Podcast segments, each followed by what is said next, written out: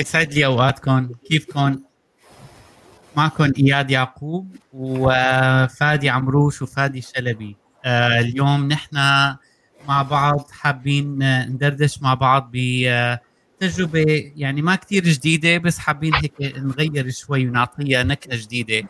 آه، بالإنجليزي بسموها fireside chat بس آه، بالعربي يعني طاولة مستديرة. وحابين نحكي عن حصاد ال 2020 وأفكار لل 2021 فاليوم نحن ما في ضيوف و...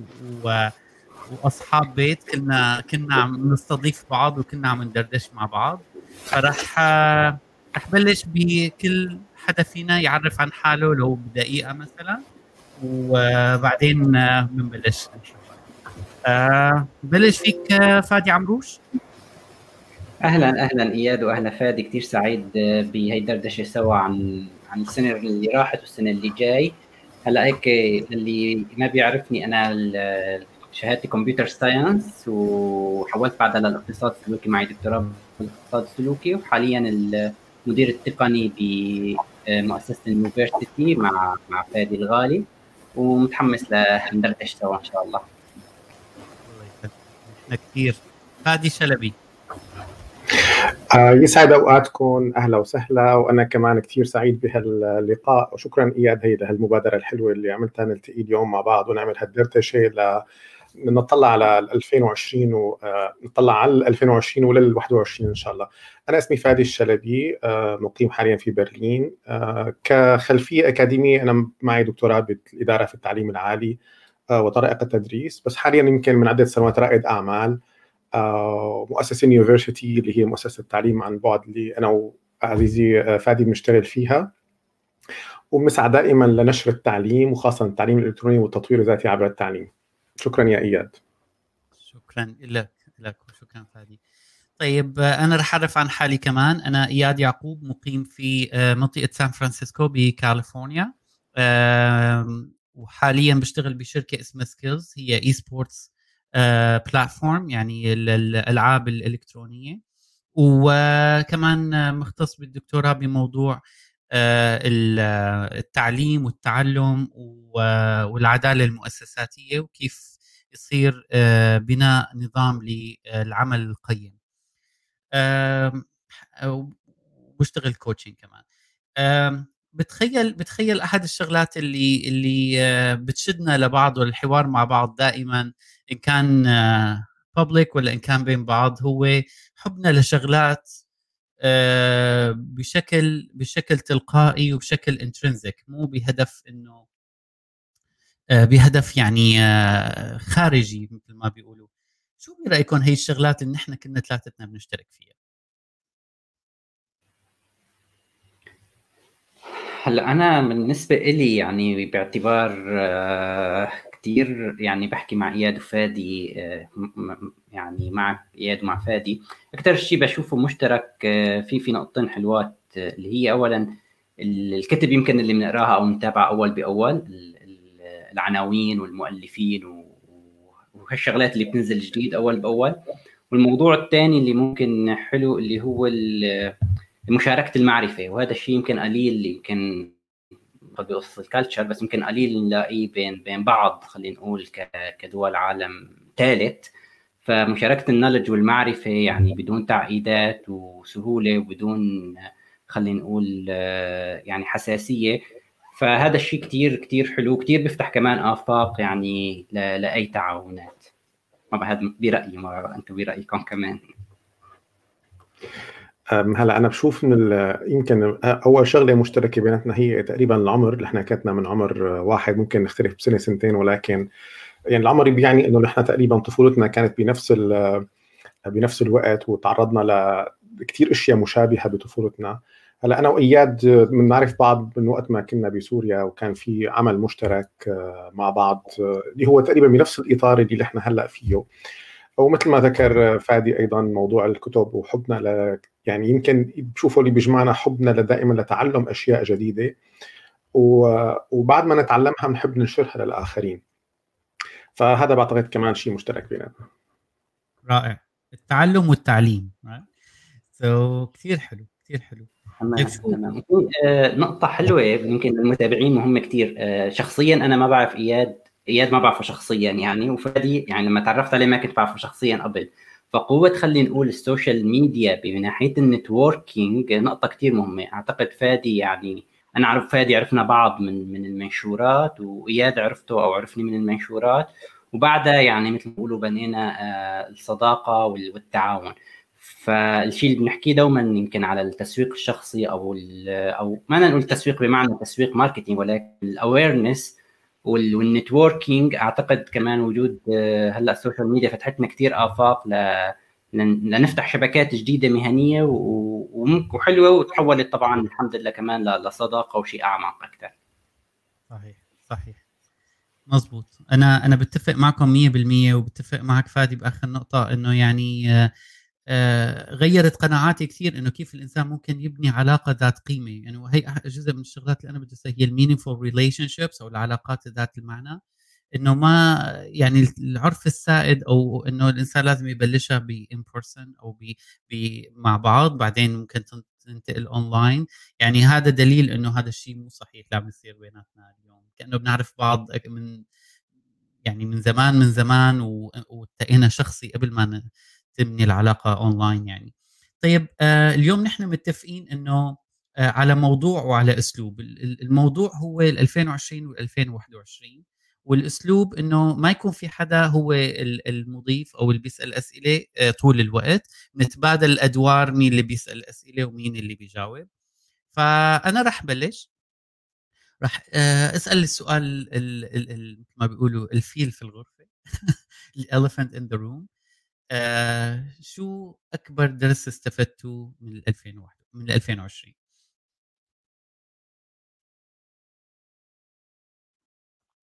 أنا بالنسبة لي أكبر درس إني شفنا البجعة السوداء شخصيا بعد ما قرينا عنها كثير و... و...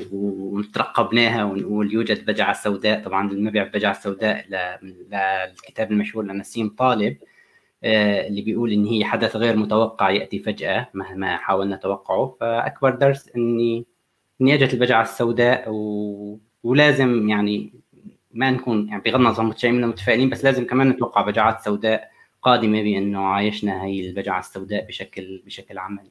فهذا أكبر براكتيكال لسن بالنسبة لي صراحة يمكن صعب أقول إنه كان في درس واحد تعلمته بال 2020 دروس كتير بس إذا بدي آخذ آه، درس واحد فيمكن هيك بال 2020 دائما عم يكون الرجعة للبجعة السوداء يعني البجعة السوداء لأنه هي آه، ساهمت بتشكيل آه، كثير أشياء رؤانا طريقة تعاملنا مع الأمور. فبالنسبة لي أنا مثلا كان الدرس يلي بحسه تعلمته هو درس يعني إيجابي فكرة قوة التعليم والقوة اللي بيقدر التعليم يعملها آه، بمواجهة أي شيء. يعني بالجائحة اللي صارت من وقت ما بلشت كان في آه، كثير الأخبار الزائفة اللي رافقتها إن كان بنظرية المؤامرة بوجود الفيروس بحد ذاته أو طريقة التعامل معه ومن ثم اللقاح وإلى ما. دائما هي فبحس إنه لا يعني كونه نحن بنهتم كثير بالتعليم فإنه كل ما قوينا التعليم أكثر آه، كل ما بنقدر نخلي الناس بشكل عام عندها وعي وعي أعلى وقادره على التعامل مع البجعات السوداء بطريقة أكثر نضجا. رائع. البجعة السوداء والتعليم. آه أنا. أنا اللي أكبر درس تعلمته بال 2000 بال 2020 بس حابب أخلص أنا من 2000 فورا على 2001 بس أكثر شيء تعلمته على فكرة هلأ اليوم أنا كنت عم فكر فيها في أستراليا فاتوا بال 2021 مو؟ أستراليا ونيوزيلندا already احتفلوا. آه. خلي يقولوا لنا شو صار معهم يمكن. شو وضع السنة؟ كيف يبدو العالم في في الطرف الآخر؟ اجى النيزك ولا لا؟ مثل ما كنا متوقع بس 2021 أنا يمكن أكبر درس تعلمته؟ قديش مهم قديش مهم الإنسان يفرق بين اللي اللي تحت سيطرته واللي مو تحت آه هذا موضوع يعني دفعت ثمنه غالي إنه دائما أنا كنت فكر بالشيء آه وإقلق بشيء ما بقدر سيطر عليه وعلى حساب الشيء اللي بقدر أنا أتحكم فيه. فبتعرف شو هو ال under your control مو under your control بيريحك كثير وبيعطيك motivation بشكل تلقائي. يعني كأنك عم تشحن حالك كل يوم. إذا فعلا بت... ما بقول بتبيت النية أو ال intentions إنك تعرف أنت شو تحت سيطرتك ومو مو تحت سيطرتك. آه وتتصرف على هالأساس يعني. طيب أنا هلأ راح أوجه الدفه وأعطي الميكروفون ل لفادي عمروش فادي عمروش أنت قائد الدفه مثل ما هلا هلأ هو النقطة يعني يعني يعني بتثير اهتمامي أكثر كمان يعني شو الكتب أو يعني اللي لفتت انتباهكم بالسنة الماضية خلينا نقول. الكتب أو المؤلفين أو أو أو وات آه، شيء جديد. ففادي فادي برلين أو فادي فادي شلبي شو شو برأيك آه، أو شو بالنسبة لك كان ملفت للانتباه؟ شكرا كثير لهالسؤال. سؤال صراحة بشوفه جدا رائع. بصراحة هو في يعني كمان صعب الواحد يحس إنه شو هي أكثر كتب لأنه الإنتاج أنا بالنسبة لي الانتاج المعرفي عم يعني يكون كثير كبير وكثير كثير حلو. بس أنا في كتاب صراحة كثير أثر فيني هو اسمه Atomic Habits أو يمكن بالعربي العادات الذرية آه لجيمس كلير. آه جيمس كلير كاتب جدا رائع وحتى اللي بيشترك في ال newsletter تبعه كل أسبوع كل يوم خميس بيبعث newsletter جدا جدا جميلة. آه الكتاب الثاني اللي أثر فيني جدا هو Mindset آه، أو العقلية لكارول دويك آه، اللي هو بيحكي عن العقلية النمو وعقلية آه، العقلية ما بعرف شو بالعقليه يعني عكس النمو العقلية المتجمدة أو أو الجامدة. فايضا كان من الكتب يلي آه، كثير كثير حبيتها. وفي كتاب اسمه Peak يلي بيحكي عن ال deliberate practice أو التمرين المتعمد. أنا إني أنا كيف بدي طور المهارة من مهارة إلى موهبة فبقدر أعمل عليها تمرين متعمد. هي بتناقش فكرة مالكوم جلادويل تبع 10000 ساعة تدريب لشيء ولكن آه، بس بيحكي الكتاب فكرة أساسية إنه لا يكفي أنك تقضي 10000 ساعة في في التمرين ولكن 10000 ساعة من التمرين اللي أنت فيه ذهنك متيقظ من أجل التمرين. آه، فيه طبعا معلومات كثير بهذا الموضوع فدول ثلاث كتب كثير أثروا فيني صراحة هاي السنة. حلو حلو كثير واياد الكره بملعبك. آه أنا عم فكر بالكتب بدي أكتبهم قبل ما يروحوا فيمكن إذا بنحطهم بالتشات مشان اللي عم يسمعنا بيكون كثير حلو. آه Peak و Atomic Habits و Mindset آه أنا الكتب اللي أثرت فيني. آه، أو يمكن واحد من الكتب اللي أثرت فيني كتاب اسمه Energy Leadership. هلأ هذا جزء من coaching program عم أعمله بس هذا الكتاب بيحكي عن آه، غير لي قناعاتي كثير بموضوع الإنسان كيف يتعامل مع الناس. آه، نحن يعني في أحد الافتراضات امبارح كنت عم أسمع عم أسمع شخص معروف كثير مؤثر عربي اسمه معتز مشعل يمكن. وعم يحكي إنه أفضل شيء إنك أنت تنسى حالك وتركز على غيرك وتحب غيرك. وفي هلأ يمكن موجة كتير كبيرة هلأ آخر فترة إنه الناس عم تحكي حب غيرك وأثر على غيرك وأعطي مشان أنت تشعر بالسعادة. وأنا طبعا بتفق هذا مع هذا الكلام 100% بس هذا الكتاب شو بيقول لك؟ وغير لي مثل ما قناعاتي يعني إنه أنت ما في شيء اسمه صح وغلط بطريقة التعامل مع الناس بأسلوب إنك أنت دائما متخذه يعني دائما بتعمله. في لكل موقف لكل شخص آه لازم توعى أنت شو عم تساوي وتختار هذا الشيء بقصد بنية. فأنا بموقف مثلا أنا عم بلعب شطرنج مع حدا هلأ خلصت The Queen's Gambit حب أحكي عنه اليوم. بس مثلا ما في إنك أنت بلعبة مصممة هي اللعبة إنه تكون zero-sum game يعني في خاسر وفي رابح إنك تفوت بعقلية المتعاون أو تفوت بعقلية المحب. هون أنت ما في عقلية متعاون ومحب هون في عقلية الرابح والخاسر. أنت إذا عم تتعامل مع بموقف هو آه، حدا جايك بهدف آه، تفيده أنت مو هون الوقت إنه تحكي قصصك وتركز على حالك وطاقتك على حالك أنت جاي تركز على هذا الشخص. فهون بقى فكرة إنك أنت how to show up و how to consciously choose ال energy وال والاكشن تبعك ال emotions وال thoughts وال behaviors هدول الثلاثة الأفكار وال والمشاعر والأفعال بقصد هو هي أنا هذا كثير كثير أثر فيني هذا الكتاب. وبيحكي إنه أغلب العالم بتكون بموقف يا إما معصبه يا زعلانة يا بفايت يا بفلايت فكيف أنت تختار كيف توعى على هذا الشيء وكيف تختار غير هذا الشيء؟ يعني بناء على بناء على مراجعتك لنفسك كل يوم. هذا أول كتاب. الكتاب الثاني على السريع اللي هو اسمه آه الكتاب الثاني اسمه Twice as Good يعني مرتين أحسن. مؤلفته دكتورتي بالجامعة وعم اخذ معها كلاس وعندي paper إلها due اليوم. بس الفكرة شو هي؟ إنه هي عم بيحكي على العدالة المؤسساتية من وجهة نظر مختلفة شوي. هي واجب الشخص اللي عم يتعرض لل ل... ل... لل... للانتهاك لهالعدالة وهال...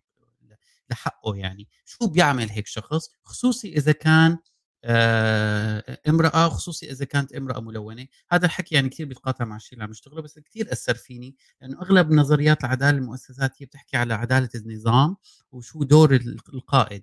هي وازنتها شوي الدكتورة وازنتها وعم تحكي إنه شو دور الشخص نفسه. كثير حلو يعني. فأحد أحد ال quotes بال book بتقول إذا if you don't have a seat on the table grab a folding chair. فهيك يعني بيلخص فكرة الكتاب يعني.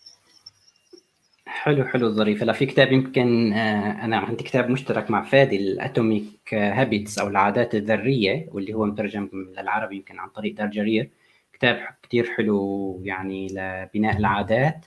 آه، في عندي كتابين أنا بالنسبة لي آه، يعني أو كاتبين يعني كتبهم ظريفة وبتفتح كثير آفاق لفهم التاريخ.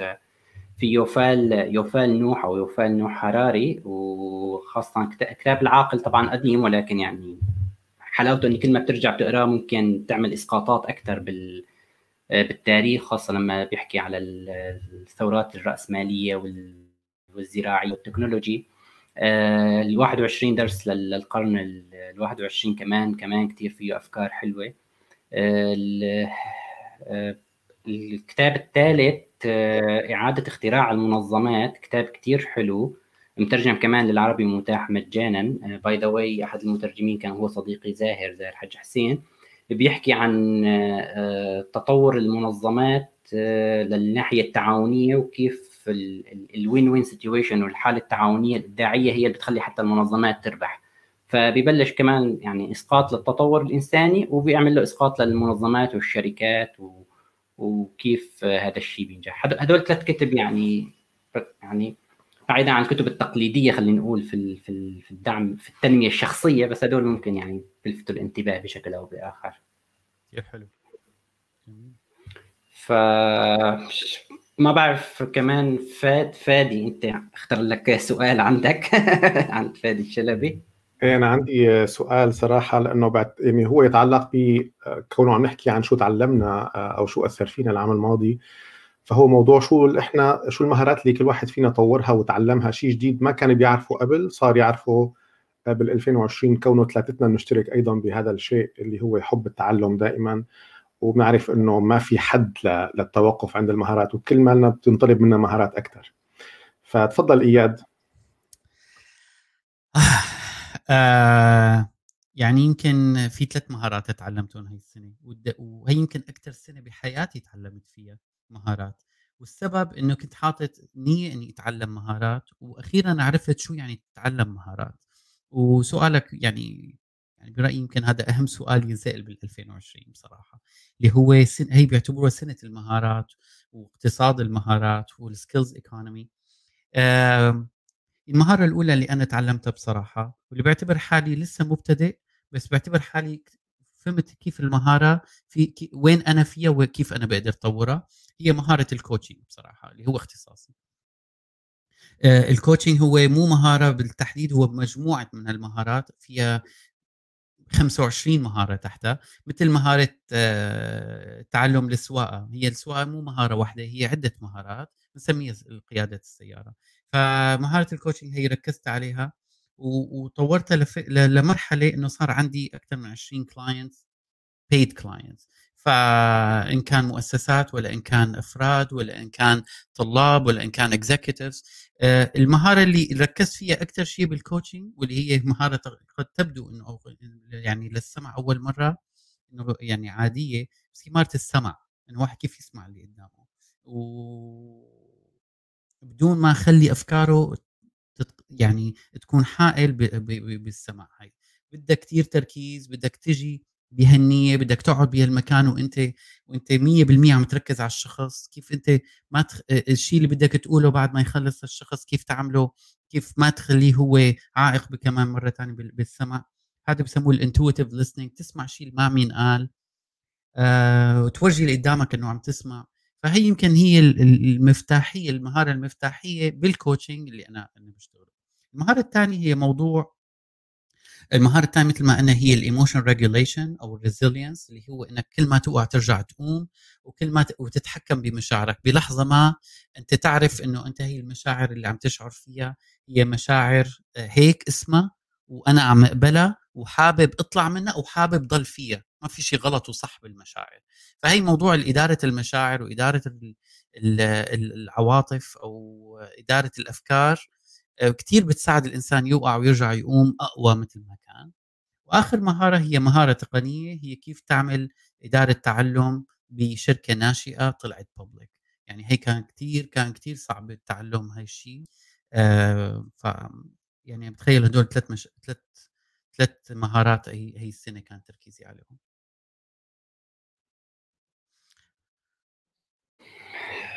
حلو كتير. أنا أنا يعني بالنسبة لي كان المهاره يعني الأهم اللي تعلمتها إني تعلمت أركب مكتبة لوحدي. أعتقد هذا إنجاز 2020 يعني بعد 20 سنة من من إقناع نفسي إني ما فيني أركب مكتبة. فيعني جربت مرة ومشي الحال يعني. بس ما يعني ما راح أرجع أجرب مرة ثانية فهي أول شغلة.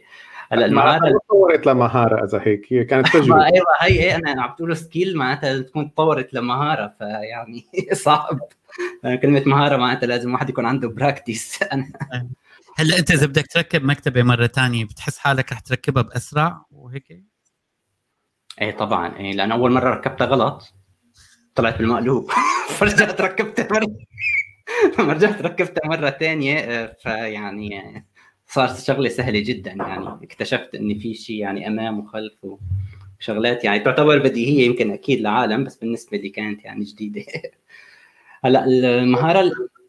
إيه تمام. المهارة الثانية اللي عم بحاول يعني أتعلمها أو أكثر يمكن يعني ما بعرف إذا هي يعني تعتبر مهارة ولا الانضباط الذاتي خلينا نقول أو ال self discipline يعني كيف نضبط حالنا ذاتيا سواء بمواضيع ممكن مثل ما أنت حكيت شغلة كثير حلوة تبع التحكم بالمشاعر والغضب يعني اللي هي تمرين بالأخير يعني أكثر ما هي آه ما بعرف أكثر ما هي جينات بغض النظر إذا الجينات تلعب دور.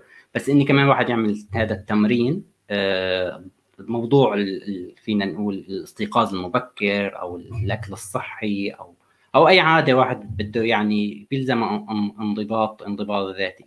فهي يعني ما طبعا ما صارت مهارة لسه ولكن هذا اللي يمكن أعتقد كنت عم بركز عليه بال 2020 أكثر يعني. آه عظيم جدا. أنا قبل ما أقول شو تعلمت بس بدي يعني أتشكر الموجودين معنا واللي عم يكتبوا آه، تعليقاتهم على التعليقات وإذا أنتم بتحبوا أيضا تشاركونا بأجوبتكم على الأسئلة اللي إحنا عم نسألها بنكون كمان كثير جميل. ويسعد اوقاتكم كلكم في يمكن أسماء كانت عم تقول إنه أنا عندي صباح الخير بكاليفورنيا فيسعد صباحك وين ما كنتي أو يسعد أوقاتكم وين ما كنتوا. آه صراحة أنا بالنسبة لي 2020 بما إنه نحن هلأ بالساعات الأخيرة يمكن كمان كانت من أكثر السنوات اللي تعلمت فيها وتعلمت فيها الكثير الكثير الكثير. ولاحظت قديش بحاجة إني أتعلم كمان ومثلا هلأ وقت سمعت إياد عم يقول على إدارة المشاعر والعواطف إنه يمكن آه، ما كنت بعرف هي هلا تعلمت إنه هي مهارة أنا بدي أتعلمها إنه هي شيء فيني أتعلمه كمهارة. فيمكن هلأ هي صارت على ال to do list بال 2021 هلأ تعلمت صراحة يعني آه، يمكن ما بعرف شو ممكن كلمة نترجم كلمة ال resilience اللي هي بس القدرة على إني أنا أتلقى الصدمه وإني أتعامل معها وأقوم كمل مع إنه الصدمة ما زالت آه، موجودة. وكمان يعني كانت جديده علي أعرف إنه هي مهارة أنا شاركتها من قبل فترة. في في كاتبة هي ال CEO تبع فيسبوك اسمها شيرل ساندبرغ آه فهي من عدة سنوات فقدت زوجها بعمر صغير بأزمة قلبية. آه وهي كمان طبعا صبية صغيرة يعني عندهم ولدين فكانت كتير صدمة كبيرة بالنسبة لها ويبدو هي عاشت الحالة وقدرت تطلع منها. وبعدها ألفت كتاب عن هاي القصة سمته Option B واللي هو بيحكي كيف هي قدرت تتعامل مع هذا الموضوع ألفته مع آدم جرانت. أنا طبعا قريت الكتاب من سنتين وكنت كتير معجب فيه وحسيت إنه يعني فيني أنا أهديه لأي شخص يتوقع كارثة أو إنه مش كمان فيك تعطيه لواحد already هلأ عم يعاني من كارثة لأنه صعب يقرأ بس حسيت إنه الشخص إذا قراه فبيكون جاهز أكثر يتعامل مع الكوارث. وبتفاجئ من فترة كنت عم بفتح ال LinkedIn Learning إنه هي وآدم جرانت عاملين course عاملين هذا الكتاب محولينه ل course بال resilience فانبسطت إنه حسيت حالي آه أنا صرت أعرف هي المهارة إني أنا آكل الصدمة لأنه 2020 كان فيها كثير صدمات على كثير أصعدة وإني أقدر أتعامل معها بطريقة طريقة جيدة واقوم آه، تعلمت كمان شغلة يعني يمكن من الصدمات علمتني إياها هي فكرة إني عيش اللحظة آه، يعني أنا أسعى لاشياء عندي أحلام عندي أهداف بدي أحققها ولكن يمكن وقعت بفخ ببعض المراحل إنه آه، أثناء سعيي نسيت إنه أنا اعيش مع مع عائلتي زوجتي وأولادي وأهلي المكان اللي أنا فيه. ف طبعا هي صدمة اللي آه، خلتني أشوف هذا الشيء. فتعلمت هلأ أكثر إنه لا أنا حتى وأنا أسعى في اتجاه الأهداف تبعي إني أعيش اللحظة وأستمتع فيها لأنه ما بعرف أيمت ممكن يصير شيء آه، يا أما أنا روح أو أو إنه ما أصل. يعني فمو معقول بعد 10 سنين أنا حاطط إنه أصل لهون وبعد 10 سنين لا أصل ولا أكون استمتعت بالعشر سنين. اللي مرقوا آه، تقنيا يمكن تعلمت آه، التصميم. آه، طبعا يعني ما فيني أقول إني صرت مصمم ولكن على الأقل تعلمت على السوفت ويرز اللي بيشتغلوا على إنك تصمم أشياء إن كان graphics أو صور أو فيديوهات وهالقصص. وآخر شغلة تعلمتها كيف ساوي بودكاست لأنه كان يعني عندي من أحد الأشياء اللي حابب أعملها إنه بودكاست على الصعيد الشخصي وعلى صعيد ال university والحمد لله هلأ يعني من من أسبوعين تقريبا أطلقنا البودكاستين مع بعضهم فتعلمت كيف ساوي بودكاست. فبعتقد هيك صار خلص الدور ورجع لعندك إياد. أول شيء شكرا على مشاركاتكم هي كثير حلوة يعني اللي شاركتوه يعني منيح مسجلة هي الجلسة اليوم ما هيك أكيد أنا لازم أرجع احضرها لأنه عم حاول يعني ما عم أقدر أكتب لأنه عم قاعد عم أحكي بس كثير كثير حلو. وخصوصي يعني موضوع اللي ذكرته فادي شلبي هو موضوع إنه كل شيء مهارة. يعني أنا هلأ حتى في research جديد يعني mind blowing research بموضوع إنه حتى ال... حتى الصفات الشخصية مهارة. يعني أنا هي ما كان العالم تحكيها بهي الطريقة لحتى السنة الماضية تصوروا لوين. يعني بيسموها إنه أنت إنسان آه انطوائي وإنسان اجتماعي. طلعت حتى هي الشغلات اللي نحن بنقول هي سمات شخصية ما بتتغير عبر السنين طلعت حتى هي مهارة. Personality as a skill. وكله هلأ صار ما دام أنت رجعنا على نفس الفكرة الأساسية هي ال growth mindset اللي حكيت فيها تبع كارول دويك اللي هي إنه إذا أنت بتفكر بالأمور إنه هي أبيض وأسود يا بتصير يا ما بتصير هي أنت أو هي مو أنت آه، حديت حالك وما طلعت ال potential إذا أنت ما بتفكر بهالأمور بتشوفها طيف واستمرارية للأمور حتى قيمك حتى قناعاتك. يعني رح أعطي مثال الجيش الأمريكي آه، أهم مدرسة بالجيش الأمريكي اسمها ويست بوينت ويست بوينت عندهم أسلوب تدريب كثير مميز إنه بيدربوا أي ش... ثلاث شغلات الأساسية هي المهارات القتالية والمهارات ال... ال... ال... الشخصية والمهارات الأخلاقية. يعني تصور حتى ثلاث هدول مهارات. في حتى ال morals إنك كيف تكون صادق هي مهارة. حتى كيف إنك تكون شجاع هي مهارة. آه ف وبتشوف أنت كيف تتطور. وكلمة مهارة رجعنا على الكلمة الأساسية إنه هي مهارة في لها أسلوب للتعلم. هي مو هي مو التلقي هي التلقي هي الجزء البسيط منها والباقي كله هو عطاء بالمهارات ف آه، في ناس عم يقول صوتي يروح عم يروح ويجي فما بعرف إذا هذا الصوت بعتذر. فيعني هذا الموضوع كثير مهم. فالمهارات مثل مثل مهارة ال resilience هي مهارة مضبوط. هي أي شيء إذا بتطلعه لو as skill معناته أنت عندك ال growth mind حتى ال growth mind يعني أحد المآخذ على ال growth growth mindset إنه صار الناس صارت تستخدمها ك label فأنت آه هذا عنده growth mindset هذا ما عنده growth mindset فهو حتى هي إنه لازم نطلع انه أنت يمكن ما عندك growth mindset yet لسه. آه عم تتطور. أنت اليوم قديش عندك growth mindset فاحد الشغلات كمان اللي بال coaching بنقولها لا تسأل أسئلة جوابها إيه أو لا. have you are you do you هدول الأسئلة. أنت إيه ولا لا. اسأل أسئلة empowering questions أو أسئلة powerful questions اللي هي W questions. أنت كيف إمتى قديش؟ آه، بتعطيك هي منحنى الاستمرارية بالموضوع. بس حبيت أعلق على هذا الموضوع. آه معلش قبل ما تسأل سؤالك الثاني بس أنا أضيف إضافة على يعني هذا الموضوع اللي عم تذكره هلأ إنه نعتبر نحن كل شيء مهارة أنا أعت... يعني أعتبر هي الفكرة بحد ذاتها ثورية بالنسبة لأي شخص منا. هذا يعني إنه أنا قابل إني أتعلم أي شيء قابل إني أطور أي شيء وما يعني ويعني كمان آه كثير تساؤلات أو يعني نحطها تحت المجهر فكرة آه، هل نحن نولد بموهبة أو هل نولد بالمواهب؟ آه ولا نحن فينا نطور المواهب هل هي مكتسبة ام أو تأتي بال يعني مع الولادة؟ آه وبعتقد كثير أبحاث أثبتت إلى الآن آه إنه لا ما في شيء بالولادة كلاتنا نجي متساويين وهذا يعني يتوافق مع العدل الكوني. ولكن الفكرة الحلوة اللي يمكن بتشجع كل حدا فينا إنه إنه حتى ال resilience حتى إدارة العواطف حتى ال mindset يعني إذا أنا كنت growth mindset أو لا حتى القيم هي أشياء نعتبر إنه أنا فيني اطورها وفيني أتعلمها والتلقي هو جزء منها والباقي أنا كيف اطوره هي بحد ذاتها أنا بالنسبة لي يعني بشوفها إنه فسحة أمل كثير كبيرة لأي شخص. ما عاد في قيود ما عاد في حدود وما عاد في عذر. يعني هي صحيح حلوة كثير ولكن بتحمل كل واحد فينا مسؤولية. فالشخص إذا بعد عدة سنوات ما سمع هذا الحكي أو عرف هي المعلومات ضل محل ما هو فهو الملام. ما عاد فيه يلوم الظروف آه، فيه يعني لازم يلوم نفسه آه، لأنه آه، هو لازم بس يحدد أنا شو هي المهارات اللي لازم أطورها شو اللي أنا بحتاجه ضمن البيئة المحيطة أو سوق العمل اللي أنا فيه أو المكان اللي أنا فيه وفيه يبلش ويصل لهي الأهداف. آه طيب أنا عندي سؤال. هذا السؤال شوي هيك problematic مشكلجي شو شغلة كنت مقتنع فيها 100% بال 2019 وغيرتها بال 2020 نعم سؤال كل شيء. أنا مين لا كل كل شيء. بلشنا نعرق ناخذ فاصل. تفضل.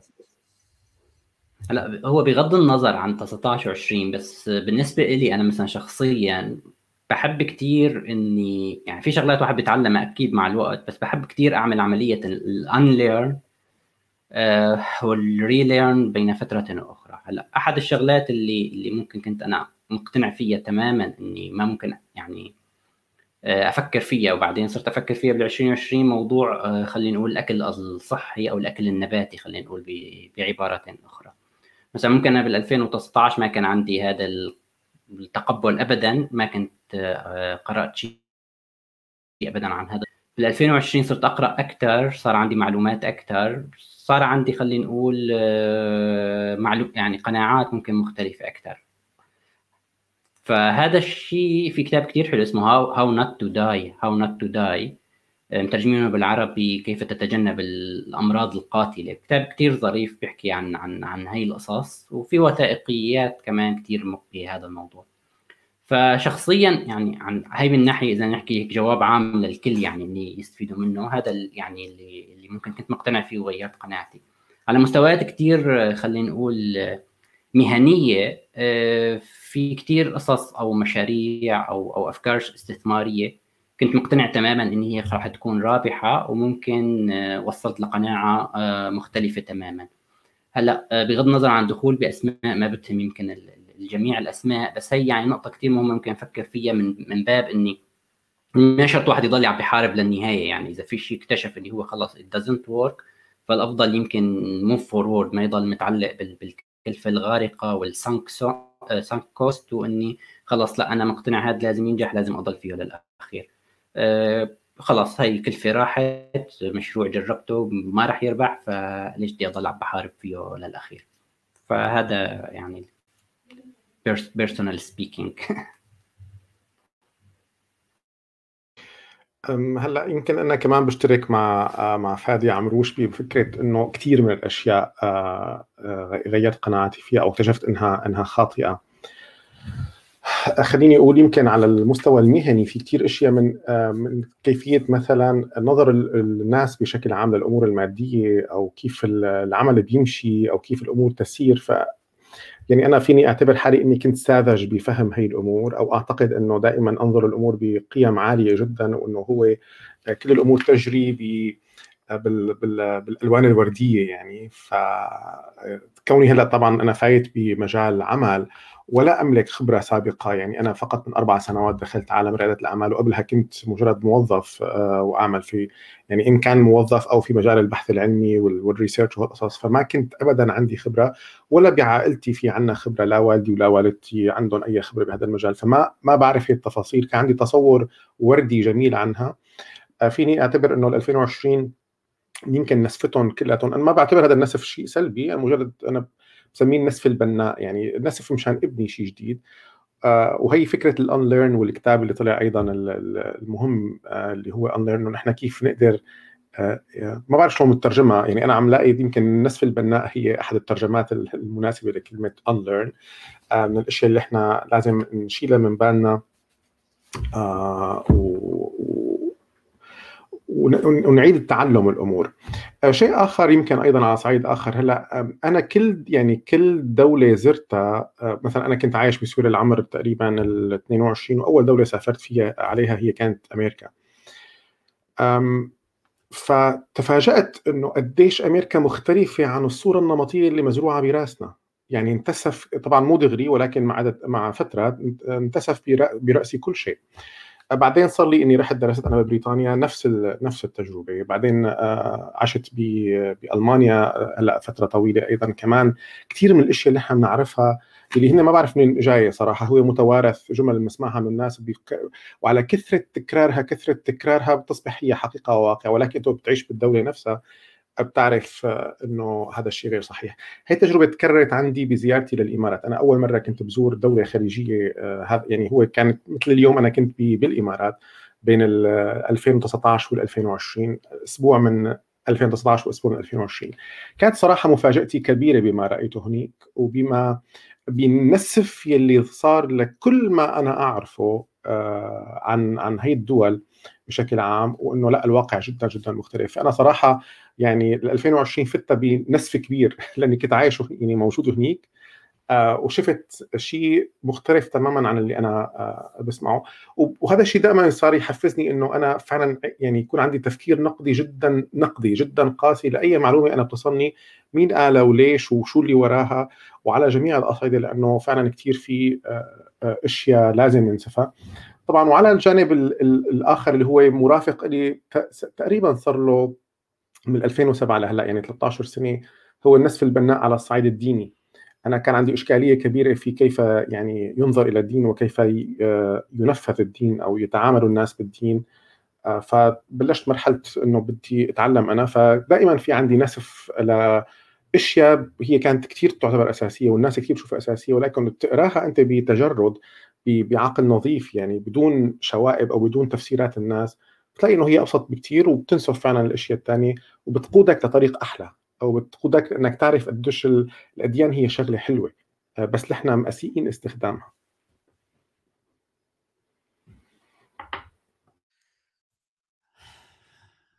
آه يعني عم حاول أفكر بحكيكم وهلأ بدي أرجع أنا شو كان لازم أحكي. آه أنا ماني محضر الأسئلة فما مشان يكون في عدل يعني بالوقت تفكير. بس آه يا يا كلام جميل جدا. أول قناعة تغيرت عندي وعلى فكرة ما تغيرت أول 2020 تغيرت بالنص الثاني من 2020 هو دور دور البيئة. آه كنت كتير حمل الإنسان فوق طاقته بنظري وأنا منهم يعني إنه قديش الويل باور أو قوة الإرادة مهمة آه بالنجاح. بعدين اكتشفت إنه قوة الإرادة دورها مو مهمل وليس ضعيف دوره محدود بالبداية. خصوصي إذا أنت عم تكسر عادة قديمة وخصوصي إذا أنت عم تحاول تتعلم شيء جديد خصوصي إذا أنت آه عم آه تشق مسار جديد بالحياة. دور دور الإرادة محدود. ووعيك لهذا الموضوع رح يريحك كثير ورح يعطيك طاقة إنك تستمر بالعمل. اذا عرفت إنه دور الإرادة محدود بالبداية هو مهارة لزياده دور الإرادة. التركيز على دور البيئة آه، جدا جدا مهم. البيئة الداعمة البيئة ال enabling environment اللي بيسموها البيئة التمكينية.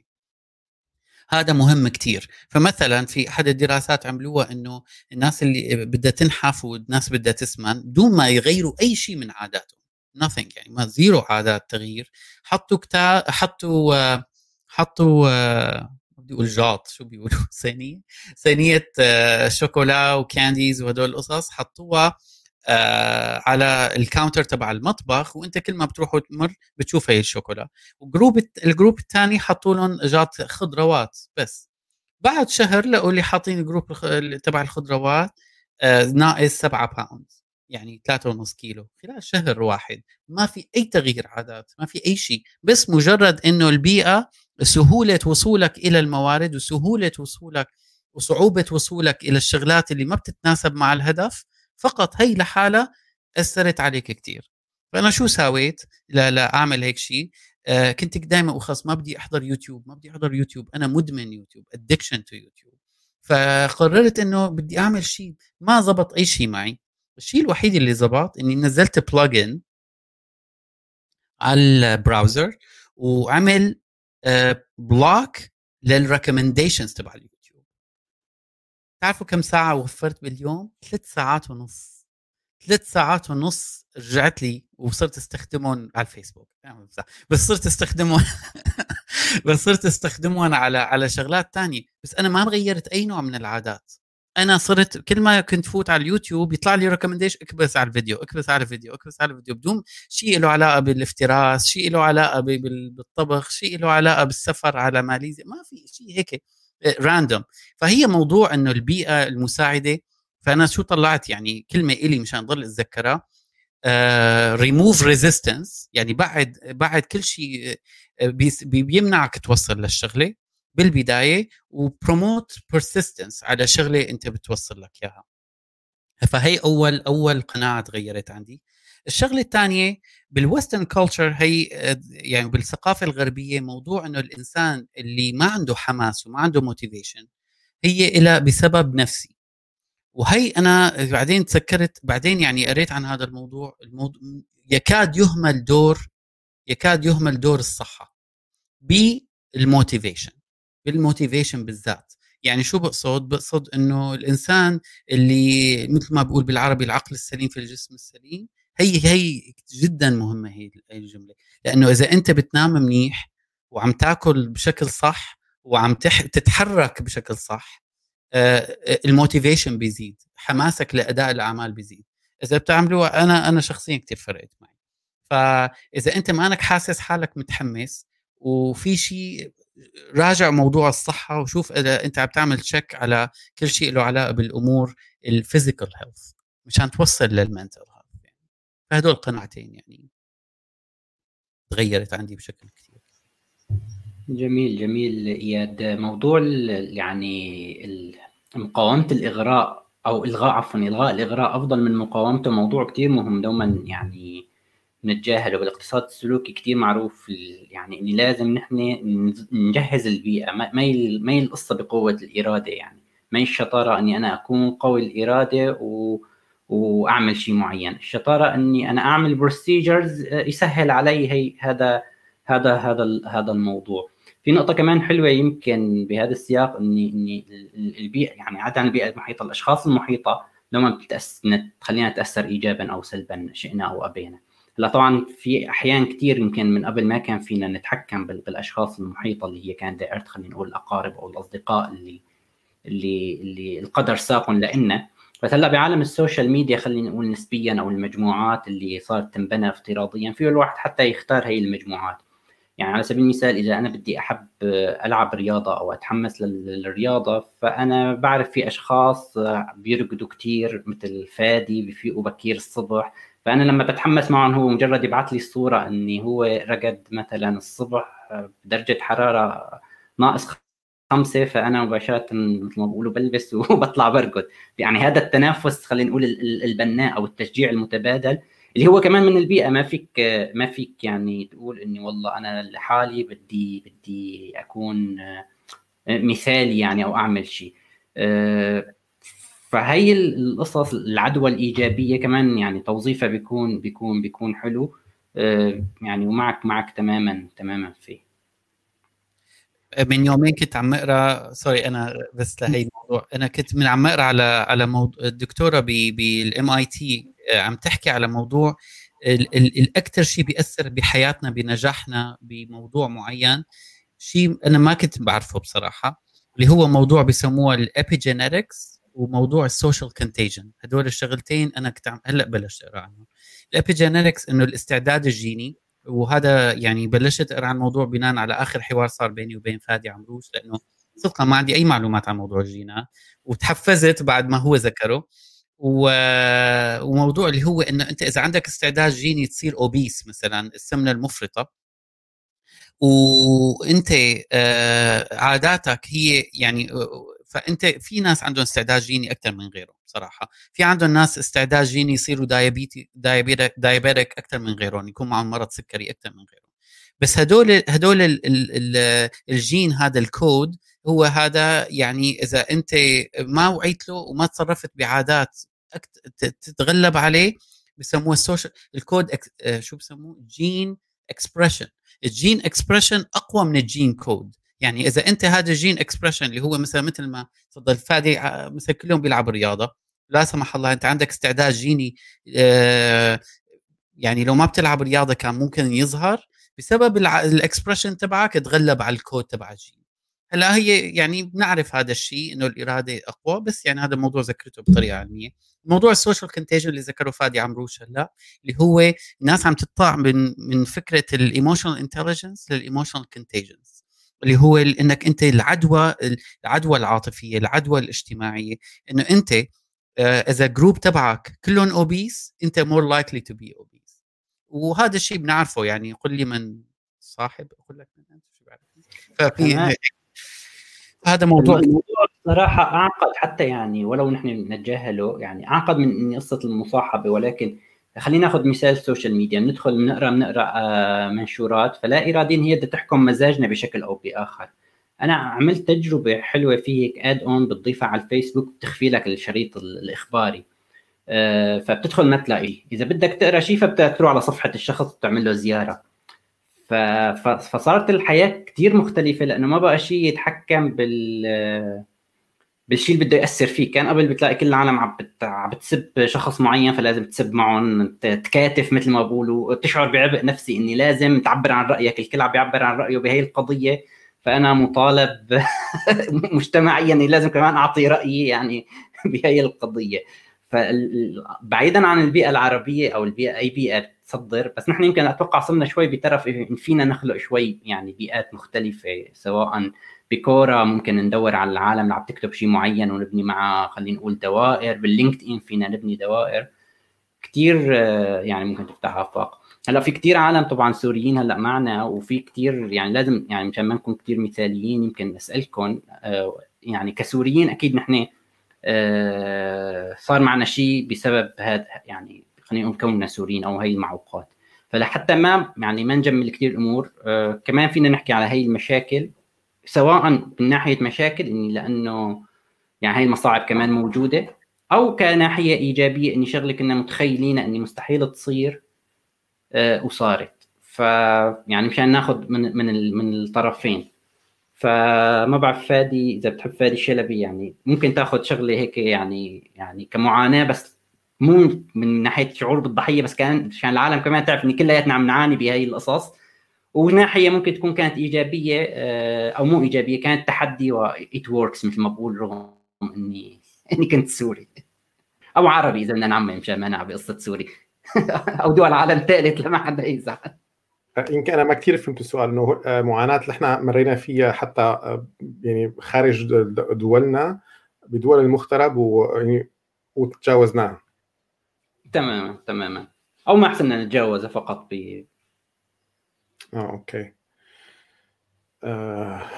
خليني بلش أنا لأساعدكم مثلا. okay. يعني مثلا أنا لأساعدكم مثلا كسوري مثلا ما في يعني كل دولة بدها فيزا هي عقوبة ولساتها عقوبة فالدولة الوحيدة اللي يعني تركيا ما حسن تاخذ فيزا المغرب كنت عضو بلجنة تحكيم بدكتوراه ما أخذت فيزا آه، دول الخليج أجاني رفض تلو الآخر للفيزا فهذا الشيء موجود يعني رغم يعني رغم إني ما بنحكيه يعني ما حدا بيكتب إني والله باركولي اليوم. ما أخذت فيزا. يمكن بيكتب باركولي لما أخذت فيزا. is the same story story everywhere مواضيع آه، خلينا نقول الحسابات البنكية وقصص التعاملات المالية كمان نفس المشاكل الموجودة. آه، بتسكر حساب البنك لأنه واحد اجاه حواله بيعقدوه بالضرائب لأنه عنده فاتورة. فهي يعني كمان everywhere موجودة يعني. هلأ إذا بدنا نجي على ناحية إيجابية آه، ممكن يعني مو ناحية إيجابية ناحية ممكن يعني it works حتى لو سوري. أنا ما كنت أتخيل مثلا سوريين داخل سوريا أشتغل معهم مثلا ويعطوني quality آه، جيدة يعني. فيحلوا مشاكل الكهرباء مشاكل الإنترنت. في عالم يعني مرة أنا طرحت سؤال إني شو ال setup اللي عاملينه ببيتكم ففي عالم عامله setup يعني بحل مشاكل كثير البطاريه مزدوجة قصص كهرباء في عالم عم تشتغل على الطاقة الشمسية في عالم عم تطالع آه، مبيعات ب 300 دولار بال 400 دولار اونلاين آه، آه، يعني رغم ان هن كل هالمعوقات عم عم بيلاقوا خلينا نقول حلول بشكل أو بآخر عم بيلاقوا أشخاص يشتغلوا معها أنا شخصيا مثلا كنت اعتبر من المستحيل إني أرخص شركة بأمريكا أو أرخص شركة ببريطانيا. بسبب كمان هي العقلية إني خلص أنا سوري مستحيل. فلما عملت ال procedures بكل بساطة it works يعني بدون ما أدخل بتفاصيل حدا قال لي كيف وكيف وما هي خارطة الطريق؟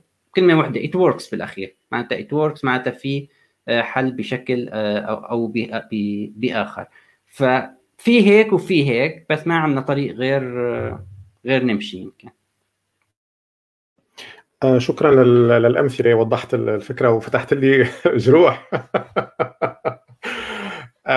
إيه حقيقة في في آه، يعني في معاناة كثير كبيرة وفعلا في منهم نجحنا فيهم وفي منهم ما نجحنا. كوني ذكرت قبل قليل موضوع زيارتي للامارات آه، العام الماضي.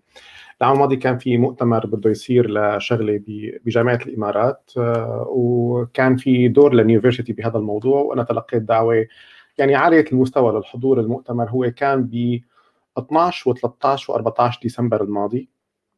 والدعوة يعني رسمية ومن جامعة ومغطاة التكاليف بالكامل من من ألفها إلى يائها. آه، ولكن الفيزا ما كانت تجي مع إنه طبعا ساووا هن دعوه قبل يعني تقريبا أسبوعين من المؤتمر وأنا ناطر ال ال الفيزا مشان سافر وجبت أنا أخي موجود بالإمارات ووالدتي آه، قدرنا نحصل على فيزا ورحت على مشان يكون لقاء عائلي يعني. فأنا جهزت أموري وبقيان كان يومين للمؤتمر والفيزا ما تجي. وهن يحاكوني من الجامعة يقولوا لي إنه لا أنت جهز أمورك نحن يعني أول ما أخذنا الفيزا رح نحجز لك الطيارة فكون أنت جاهز. بقي يوم للمؤتمر يقولوا لي إنه ضب شنطتك وكون جاهز ممكن أقول لك بعد ثلاث ساعات طيارتك بعد أربع ساعات طيارتك. آه، وصار المؤتمر وما إجت الفيزا. وخلص المؤتمر وما اجى الفيزا. ومرق 10 أيام على المؤتمر وما إجت الفيزا. طبعا كانت يعني إحباط شديد جدا و يعني كنت مزعوج جدا. بيوم 24 الشهر يعني بعد تقريبا 12 يوم من المؤتمر إجت الفيزا. فخبروني فيها فوقتها قررت يعني أنا قلت حالي هي فرصة بزور أخي بشوف والدتي وأيضا يعني قدرت أحصل على اجتماعات كثير بالجامعة مهمة وظريفة فسافرت ثاني يوم مباشرة. فهي هي حالة كانت من الحالات اللي فيها نجاح وفيها فشل وفيها نجاح مع بعضهم. قضية أخرى مثل ما بتعرفوا أنا أسست آه، يعني شركة ناشئة بألمانيا. هلأ آه، ببداية التأسيس مثلا ولا بنك رضي يفتح لي حساب بنكي كحساب business. بعد معاناة الحساب ال business الرقم الضريبي ضل اللي هو بيأخذ عادة فقط أربع خمسة أيام. أخذ أنا معي أربع شهور انتظار. هذا الشيء عرقل من إقامتي بألمانيا مع مكتب الأجانب وقصة الإقامة قصة يعني إذا بدي أحكي فيها بدها ساعتين من ال أنتم يمكن تعرفوا شوي من تفاصيلها. ولكن من أحد الأشياء اللي يعني هلأ هيك رح أختم فيها كانت صعوبة فاشلة هي إنه نحن آه، بألمانيا في قانون بيدعم الشركات الناشئة اللي عمرها أقل من سنتين. بمبلغ 150 ألف يورو كحد أقصى يعني. فنحن قدمنا وأنتم بتعرفوا أنا عندي يعني الشركة بهذاك الوقت وقت قدمنا نحن بنهاية 2017 آه، بدايات 2018 آه، عندي شريك ألماني له حصة كبيرة في الشركة وقدمنا اثنيناتنا وكل أمورنا كانت تمام. وبيطلبوا منا كثير كثير من الأوراق والمعاملات آه، والدراسات اللي للشركة وإلى ما آخره. وفعلا أخذنا تقريبا شهر ونص أو شهرين ونحن عم نرتب بهي الأوراق. حتى عملنا يعني جبنا شخص آه، مختص بهي الأمور دفعنا له أجرته ليساوي لنا الملف بشكل كامل ليتقدم للبنك. والملف حصل على الموافقة الكاملة. وبيتصلوا فينا كان يمكن إذا ما خاب ظني كان 12 شباط 2018 إنه تفضلوا على البنك لاستلام المبلغ ونفتح لكم حساب مشان نحول المبلغ عليه. ويصير حساب ال business تبع ال university ضمن هذا البنك. فنحن كنا طايرين من الفرح ويورجن اجى من ميونخ مشان نروح على البنك ورحنا على البنك. فبس بالبنك واضح كان من وجه الموظف إنه في شيء غير طبيعي. فاخذنا على غرفة صغيرة وواقف هو كان فعلا يعني عم عم يرجف من ما بعرف حزن أو زعل أو شيء بس قال إنه نحن اليوم وقت كنا عم نوقع الأوراق. فمحامي البنك شاف إنه جوازك أنت سوري. والسوريين عليهم عقوبات مالية وبنك ألماني ما بيقدر يعطي آه، شخص سوري آه، أي مبلغ أي قرض يعني. طبعا شريكي الألماني يعني كثير تضايق إنه طيب وأنا قالوا له بغض النظر أنت مشارك واحد آه، يحمل الجنسية السورية ونحن مع هذا الأمر يعني لا نقاش فيه والرفض. فارتفض الموضوع مع إنه نحن قدمنا هذا القرض كنا في يعني حاجة شديدة جدا لسيوله ماليه بهذيك الفترة وما مشي الحال. اخ آه يا موضوع موضوع التحويل المالي والمصاري عم توقف عم توقف أرزاق كثير عالم فور شور يعني موضوع التحويل لحدا بسوريا كثير عليه مشا... مشاكل وتعقيدات وفي ناس عم تستغله للأسف. يعني وهذا بيوقف كثير شركات وكثير freelancers ما يحصلوا على فرص بسبب هذا الموضوع. يعني ما ما فينا ننكر الواقع الواقع صعب جدا جدا شبه المستحيل. ما تفضل فادي عمروش إنه في في في وسائل في أساليب بس مو الكل بيعرفهم ومو الكل عنده access عليهم يعني ربما ربما يعني قبل ما نتجه للقسم الثاني من من اليوم اللي هو 2021 إنه كيف نفكر بموضوع الحلول آه، على مستوى ال system على مستوى كيف نحاول نوعي العالم بأساليب وأدوات آه، وتغيير عقليات ونعطي access ل systems لأنه فعلا يعني الواقع السوري وفي واقع ببعض البلاد العربية وغيرها يعني إنه الناس ما عندها access لل resources هي مشكلة ال access إن كان access ل لشيء بسيط مثل إنه تفتح حساب و access ل communities تحفزك و access ل opportunities إنه أنت تقدر تكبر وتتطور آه ف يا جميل. أنا آه، يعني الصوت سمعانك آه تمام. أنا آه، يعني في في تعليقات رح تكون كثيره وأتفهم إني أعطونا الطريق أعطونا الحل وما حدا يعني رح يعطي الحل بحوار عام. خلينا نكون متفقين. ما حدا رح يقول لك كيف رح تحل هي القصص.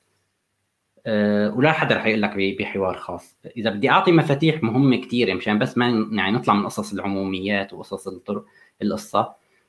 في في يعني أنا أنا يعني كان عندي مبرمج أه كثير فهيم كان بسوريا وصار هلأ بدبي. كنت أه لما أسأله اسمه بلال وبعد هلأ المبرمج اللي بعده كمان اللي أخذت محله اسمه نور. كنت لما أسألهم لما بلشوا تدريب وبلشوا شغل يعني فيكم تعملوا هاي القصة برمجيا فكان اثنيناتهم كان عندهم نفس الجواب رغم إني ما بيعرفوا بعض كانوا يجاوبوني إذا في حدا غيرنا عمله فمعناها فينا نعملة. كلمة واحدة إذا في حدا غيرنا عاملة هاي القصة اونلاين معناتها فينا نعملة. حتى لو ما بنعرف معناتها فينا نتعلم. وهذا الجواب هو هو الجواب ال ال ال ال الوحيد. يعني ما دام في حدا عم يحسن يحل هاي القصة معناتها في حل. يا إما ندور عليه لنلاقيه بمحل مكتوب بشي محل مخبى ننقب عليه لأنه إذا ما نقبنا عليه ما رح يعني ما رح نعرف آه، خلينا نقول أهميته ولا رح نطبقه. أو بدنا نبني شبكات شبكات شخصية من الأصدقاء اللي اللي عندها هي الحلول وتساعدنا. غير هالطريقة يعني غير هالطريقتين رح يعني يعني ما حدا رح يعني يعني ما حدا رح يعطي حلول خلينا نقول أو ما رح نلاقي هي الحلول مكتوبه وخاصة بقصص يعني خلينا نقول معقدة بشكل أو بآخر. ولكن يعني فيني أقول لكم أنا يعني في صعوبات كثير أكيد وأنا أكثر واحد خلينا نقول مو أنا أكثر واحد كلياتنا متضررين لما نعمل سباق من أكثر واحد طبعا. ولكن دوما آه، بيلتقى حل بس لكن ما فينا يعني ما فيه حدا آه، يحكي آه، بشكل أو بآخر.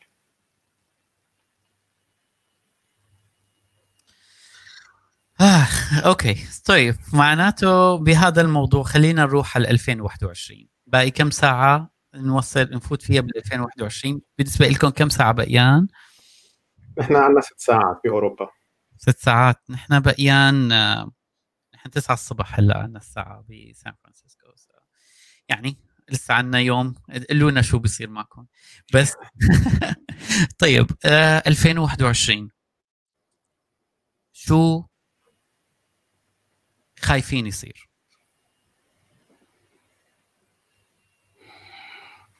آه أنا بالنسبة لي يعني اللي خايف فيه إني يعني موضوع اقتصادي يمكن أكثر إني بعد سلسلة الطبع الجارية والمستمرة للتحفيز والتيسير الكمي والدولار آه، وارتفاع الأسهم وارتفاع كل شيء يعني بشكل خلينا نقول وغير مبرر بشكل أو بآخر لأنه انعكاس للتضخم رح تنزل القوه الشرائيه لكل شيء ورح ندخل بحالة ركود خلينا نقول وممكن تكون هذا الركود طويل.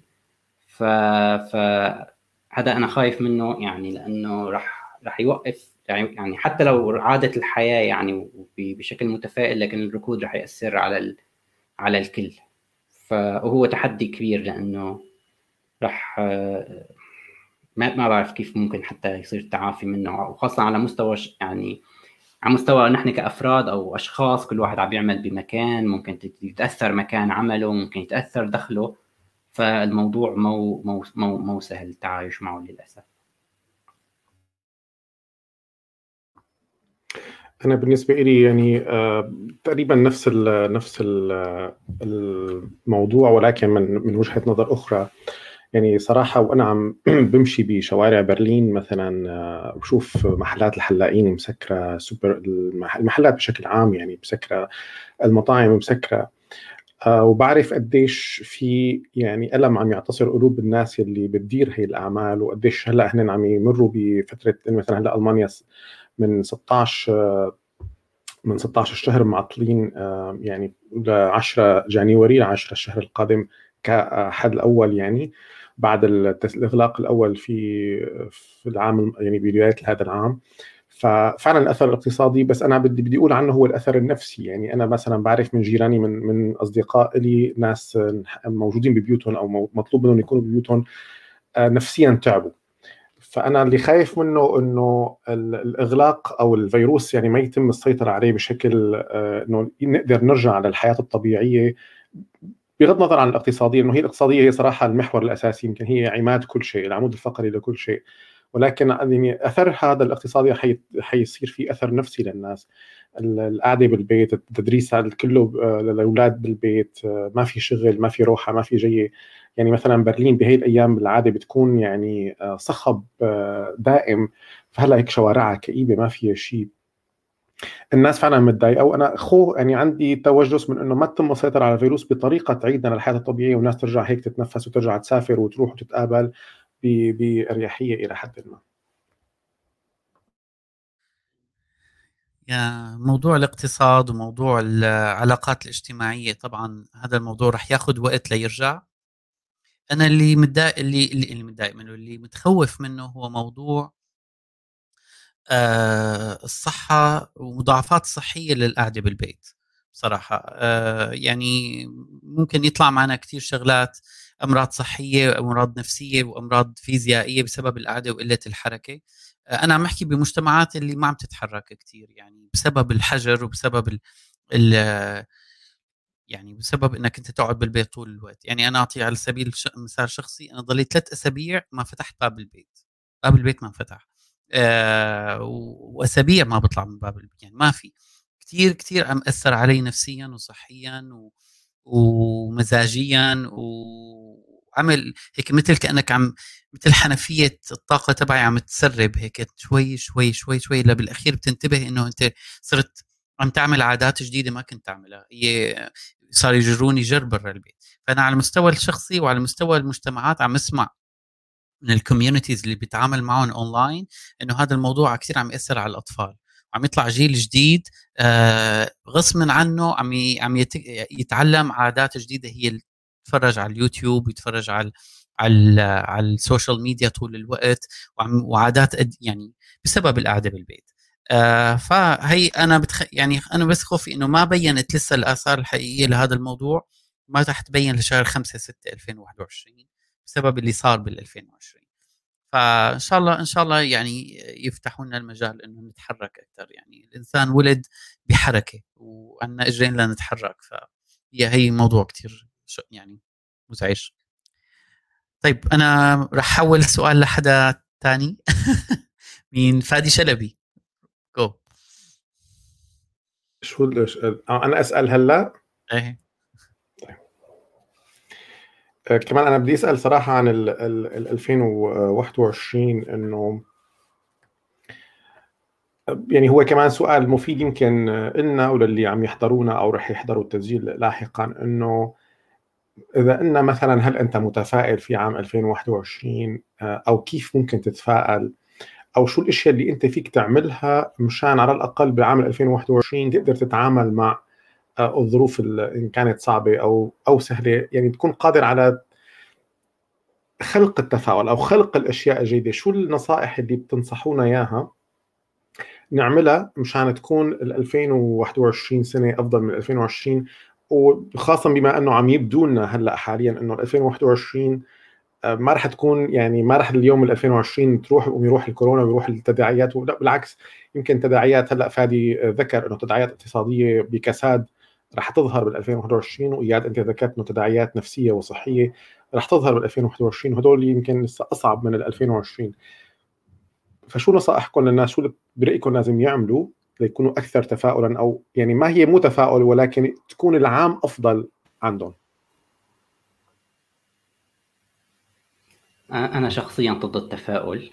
فيعني حذف كلمة تفاؤل من من قاموسي by the way فيمكن يمكن إذا ذكرتني فيها. كانت كانت كلمه حلوة يعني. التفاؤل والطموح وهدول الشغلات يعني الجميلة.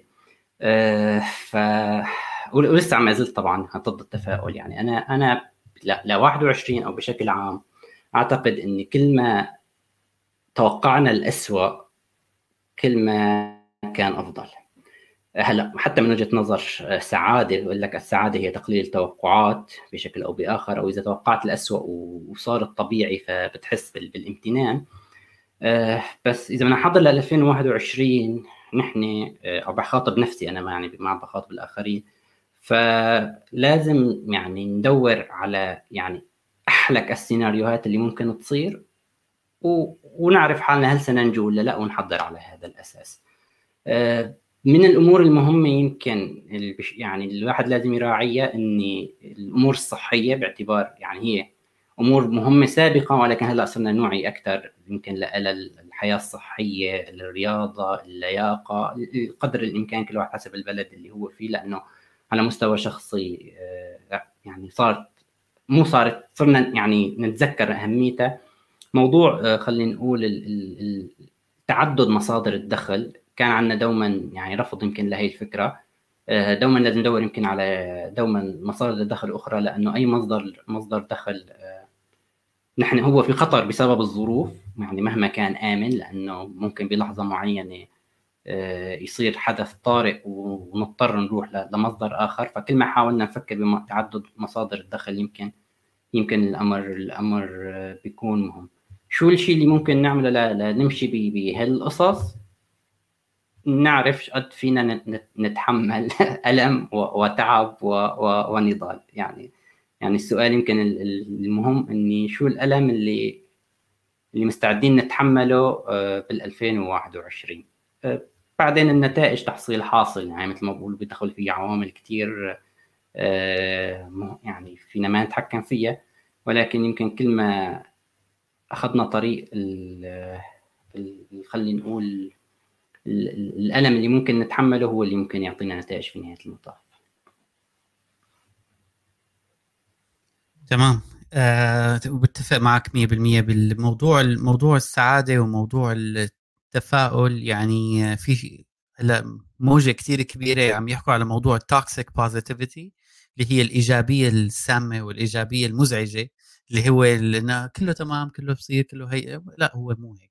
آه فعلا السعادة هي إنك أنت تكون تكون واقعي وبنفس الوقت عندك آه، إيجابي بمعنى إنك أنت تسعى لهدف أو تسعى لشيء يعني.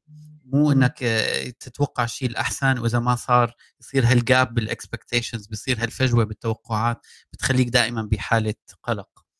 آه، أنا بتفق معك بين 100% بهي أول نصيحة.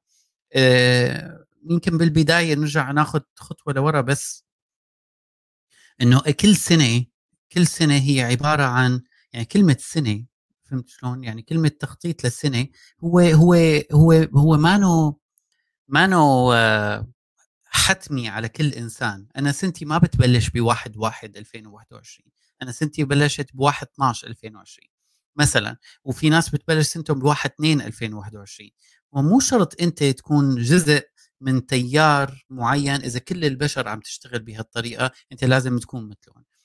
خصوصيتك إنسان وظروفك آه، حقيقية. وبالتالي لا لا آه، تفكر حالك إنه إذا حدا تأثر أو تضايق أو انضرب أو صحيا اقتصاديا علميا أنت لازم لازم يصير معك نفس الشيء وتشعر بنفس الشعور وتتضايق مثله وتعمل مثله.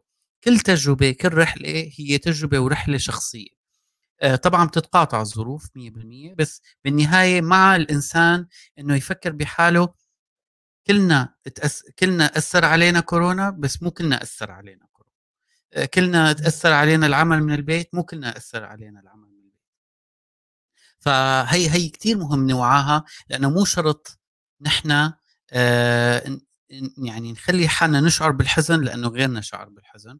حلو إنه نساعده إنه يصير فرح أكثر من كم يوم كنت عم أحضر لشخص مؤثر مفروض بسوريا آه وجاي بعقلية يعني هاي درس كمان عقلية اللي جاي حابب يفهم مو عقلية جاي يحكم على الشخص وعم يقول للعالم لا تحطوا صوركم على الفيسبوك لا تحطوا صور أولادكم على الفيسبوك وعلى ال social media لا تحطوا خبر سعيد لا تحطوا صور أكل لا تحطوا صور لا تحطوا لا تعملوا لا تشاركوا أخبار حلوة لأنه هذا بيأثر على العالم اللي ما عندهم ما عندهم ما عندهم ما عندهم.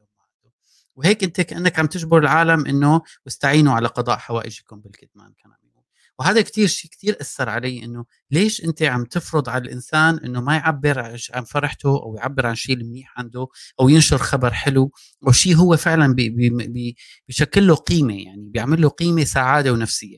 فأنا هل إذا في نصيحة تجربتك مختلفة عن تجربة غيرك. قد تتقاطع بعض المحطات وتتشابه بعض المسميات بس مو بالضرورة أنت هي تجربة أي إنسان آخر. فاعدي ايجابيا لا تنعدى سلبيا. للعالم. آه بس أنا قبل ما بلش آه لينا كاتبة كان تعليق لذيذ تعقيبا على حكيك فادي إنه آه بتقول إنه في كثير ناس بيقولوا متشائم هو متفائل لديه خبرة. ف works هلا أنا بالنسبة لي إذا بدي أعمل نصائح لل 2021 فيني أقول إنه يعني يمكن الرقم واحد بأكد على اللي قالوه الزميلين آه، هن فكره الصحة، الصحة لأنه هي الأساس، إذا ما الواحد يتمتع بصحة جيدة فاي شيء آخر ما بيعد له معنى. ويمكن شفنا من القصص اللي مرت إن كان الواحد يعني حتى من المقربين جدا له وقت يكون بصحة ما منيحه فهو يفقد القدرة أصلا على التركيز والعمل وهالشيء والصحة بدها انضباط ذاتي فايضا انضباط مهارة الانضباط الذاتي بده الواحد يشتغل عليها إنه حتى مع الحبس بالبيت حتى مع عدم القدرة على يعني الخروج إنه لازم نلاقي سيستم يعني أو بيئة محيطة مثل ما سميناها اليوم آه، تجبرنا على الحركة ب يعني بنسبة معينة كل يوم تضمن آه، الدوران الصحي لجسمنا بشكل يومي مثل يعني كده إنه جسمنا مخلوق ليتحرك فاصلا هو ضد الطبيعه إنه نحن نضلنا قاعدين فلازم آه، نهتم بالصحة. الشغلة الثانية اللي بدي أقولها إنه يعني العالم عم يتغير كثير والكورونا هو يمكن ساعد بتسريع تغير ببعض المجالات. ودائما كانت الفكرة اللي دائما نحن بنحكي عنها يمكن كل منشوراتنا بنحكي عن إنه شو يعني حظ أو شو يعني إنك تكون محظوظ أو شو يعني إنك تنجح هي إنك أنت تكون متحضر. آه، فادي ذكر قبل شوي إنه نكون جاهزين للسيناريوهات الاسوء وفينا أيضا ناخذ السيناريوهات يعني خلينا نقول ما هي اسوء أو أفضل بقدر ما هي سيناريوهات واقعية. الواقع بيقول اليوم إنه مهارات السوق العمل عن بعد هي رح تكون مطلوبة أكثر بالفترة القادمة. آه، آه، إنشاء أو إدارة الاجتماعات الرقمية أو يعني حضور الاجتماعات الرقمية الخدمات اللي تقدم عن بعد. آه، فيني فيني أنا أصير بلش أبحث إنه شو مثلا بالتقارير اللي عم تنكتب عن عن المهارات المطلوبة خلال الخمس سنوات القادمة واختار منهم مهارة مهارتين وبلش أتعلمهم. هي فرصة كثير كبيرة هلأ إنك تتعلمهم وتتعلم كيف تساويهم اونلاين لأنه الاونلاين يعني أنا فعلا مثل ما ذكر فادي نحن بال university اليوم آه، أنا موجود ببرلين أنا الوحيد من ال university اللي موجود ببرلين الباقي كله موجود بدول ثانية ومنهم سوريا طبعا. ولكن العمل عم يتم عن بعد والأشخاص اللي عم يشتغلوا معنا بما فيهم أنا كنا لازم نتعلم كيف نشتغل مع بعض اونلاين كيف نتعامل مع بعض حتى عن بطريقة ارسال الواتساب والرسائل أو طولها وقصرها وقديش ناخذ وقت للاجتماعات وقديش كل هي الأمور كان لازم نتعلمها. هي إشياء بتميزك بتميزك بالفترة القادمة وبتجعلك أقرب للفرصة. يعني مجرد ما صارت الفرص أعتقد إنه الفرص هي رح تكون بهذا المجال. آه النصيحة الأخيرة اللي فيني أختم فيها هلأ هي تعلم اللغة، اللغة الإنجليزية تحديدا. كونه يعني أغلب العلوم عم تنشر والكتب تنشر باللغة الإنجليزية، هلأ حديثا صار مثلا الكتب الحديثة مثلا مثل ال Atomic Habits أنا استغربت إنه صار مكتوب بالعربي مع إنه هو يمكن آه، آه، يعني طبع أو نشر العام الماضي فقط أو هذا العام وصار موجود باللغة العربية فورا. ولكن بالعادة آه، الكتاب وقت عم يترجم للعربي بيكون أصلا هو صار قديم وأفكاره صارت قديمة. فاللغة الإنجليزية أنا بعتبر أساس استغلوا هي الفترة لتطوير مهارة ما وتكون هي المهارة شيء عن بعد مع لغة إنجليزية.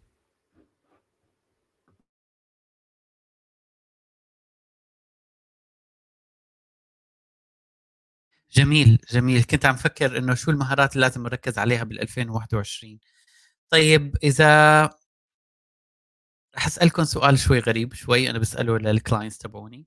آه، نحن اليوم الساعة بقينا كم ساعة تكون 2022 okay. وأنتم هلا شفتون عم سلم عليكم كيفكم فادي وفادي؟ ممكن نعملها tradition كل سنه كل سنة بنفس الوقت نعمل نفس اللقاء ونعمل حصاد واستقراء. بس عم أسألكم إنه أنتم 2021 عم أسألكم تقولوا لي سنة بصراحة فائقه فاقت توقعاتنا وكانت سنة كتير كتير كتير كتير رائعة. على المستوى الشخصي وعلى مستوى نحن آه مستوى يعني المجتمعات اللي بنتعامل معها وعلى مستوى على مستوى كثير حلو يعني كثير كبير. فكيف ممكن توصفوها هي السنة؟ شو صار؟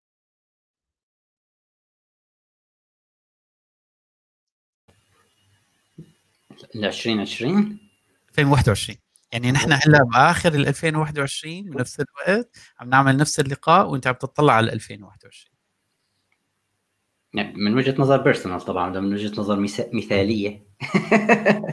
وجهة نظرك دائما valid so هلأ أنا من وجهة نظري يعني بال 2021 يعني لما بتعمل معي اللقاء إذا بدي أقول لك wow يعني إني إني جبت investors لل startup اللي عم بشتغل عليه وسكرنا الأول round وسكرنا ال valuation و everything okay as as planned حلو. إن شاء الله من أولى يعني. وصلت اللقمة للتم كثير جميل. وعلى مستوى المستوى المو شخصي؟ على المستوى المو شخصي بصراحة يعني الشيء الوحيد اللي الإيجابي المنتظر إني نكون آه، حسنا يعني البشرية طبعا. حسن التقضي على الفيروس أو انتشرت اللقاحات يعني لاكبر عدد ممكن. فإن شاء الله بتكون هذا الخبر الإيجابي يعني. مهما يعني كان صعوبات لوجستية يعني على الخريف ممكن. نقول وي يعني. وترجع ترتفع القيود وخاصة قيود السفر يعني. بس الأهم شيء الصحة يعني الصحة للجميع بغض النظر عن أي قيود يعني. يكون توفر اللقاح لكل العالم مهما كان مكان إقامته. رائع. هلا بما إنه سؤالك غريب أنا رح جاوبك. أعتقد جواب شوي يكون غريب. وراح بلش انطلاقا من قصة صارت معي حديثا جدا مشان نكون يعني نعمل هيك ريليشن قريبة. هلأ يمكن أنا كتبت من فترة إنه زوجتي أصيبت بالكورونا من فترة.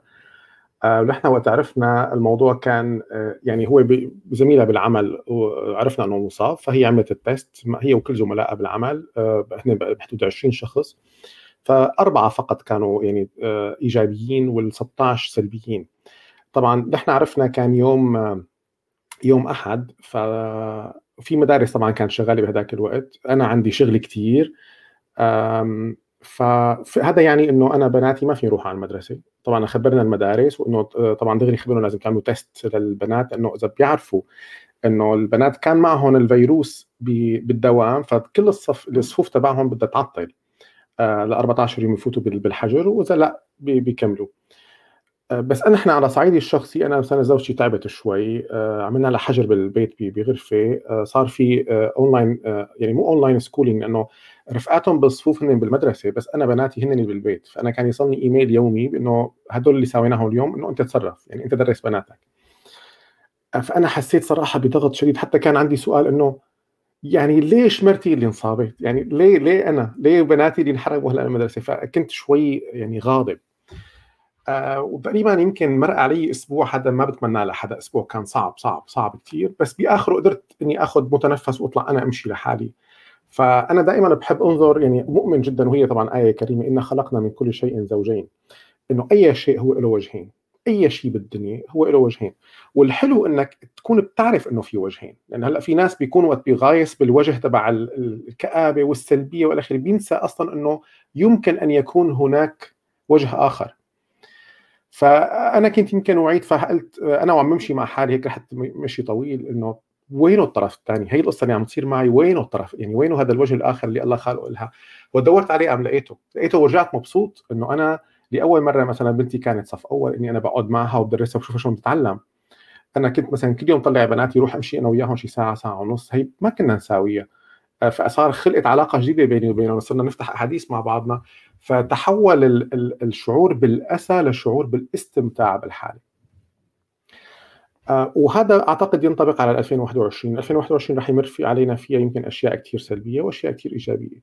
ولكن دائما تتذكر إنه آه، الطريقة اللي أنت بتشوف فيها الأمور هي ممكن تقلب تقلب الموضوع أو تعيش فيها. وحتى إذا أنت كنت بقمة السلبية تذكر أن هناك وجه آخر.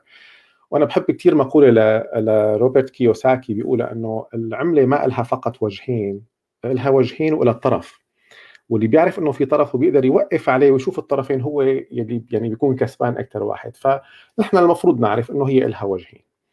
آه ونتذكر اي يعني كمان شغلة ثانية أنا يعني هي كمان آية كريمة إن مع العسر يسرا وليس بعد العسر يسرا. ما بعرف مع إنه هي مع دائما ولكن مفهومنا لها إنه هي بعد إنه بنتظر الفرج بس إنه أي عسر أنت فيه هو معه يسر. بعرف إنه هذا الحكي ممكن يكون يعني كثير ناس يشوفوه نظري أو إنه لأ نحن ظروفنا كثير صعبة. يعني يمكن إذا يوما ما بيسمح التاريخ إنه أنا أحكي الظروف فادي يحكي الظروف الحقيقية فبنشوف إنه تقريبا كانتنا متساويين بقسوة الظروف بناء على كل قوة كل واحد. يعني كل واحد فينا أكيد يمر بظروف كثير كثير صعبة. فبال 2021 رح يمكن أقول كثير من الحكي هو نفسه إنه أنا مر علي ظروف آه، هيك وتعلمت منها هيك. يعني أنا مثلا ظرف الكورونا اللي مر علينا نحن بالعائلة أنا اليوم يمكن بقول إني أنا سعيد إني مرقت بهي التجربة إني كثير قويت من وراء. بقلبه كنت ضعيف وتعانيت كثير ولكن بعده صرت أقوى بكثير وصار عندي تحرر من الخوف أصلا من هذا الفيروس يعني ما عاد عندي خوف منه. وخاصة إنه الحمد لله يعني لا زوجتي ولا أنا كان علينا أي آثار جدا قوية. وهذا الشيء بيرجعنا لفكرة إنه نحن كمان تعبانين لحالنا صحيا بالأكل والرياضة وهي الأمور. قدرنا وقت فعلا أصبنا فيه أنا أصبت فيه بعدها يعني ما كان كثير قاسي علينا. هلا طبعا على الصعيد المهني أحلامي مثل فادي إنه نسكر ال round وال university إنه يعني تحصل على تمويل وتكون امورها ناجحة. هذا وقت بقول أنا إنه wow شغلة رائعة جدا. wow جواب جواب رائع ويعني فعلا كثير هيك مؤثر اللي حكيته وشكرا لك فادي أبروش كمان. آه بالنسبة إلي يعني آه 2021 إذا بحاول أتذكرها وأطلع عليها بقول آه طبعا على المستوى الصحي يعني أنا عانيت صحيا كثير هالسنة بشكل غريب.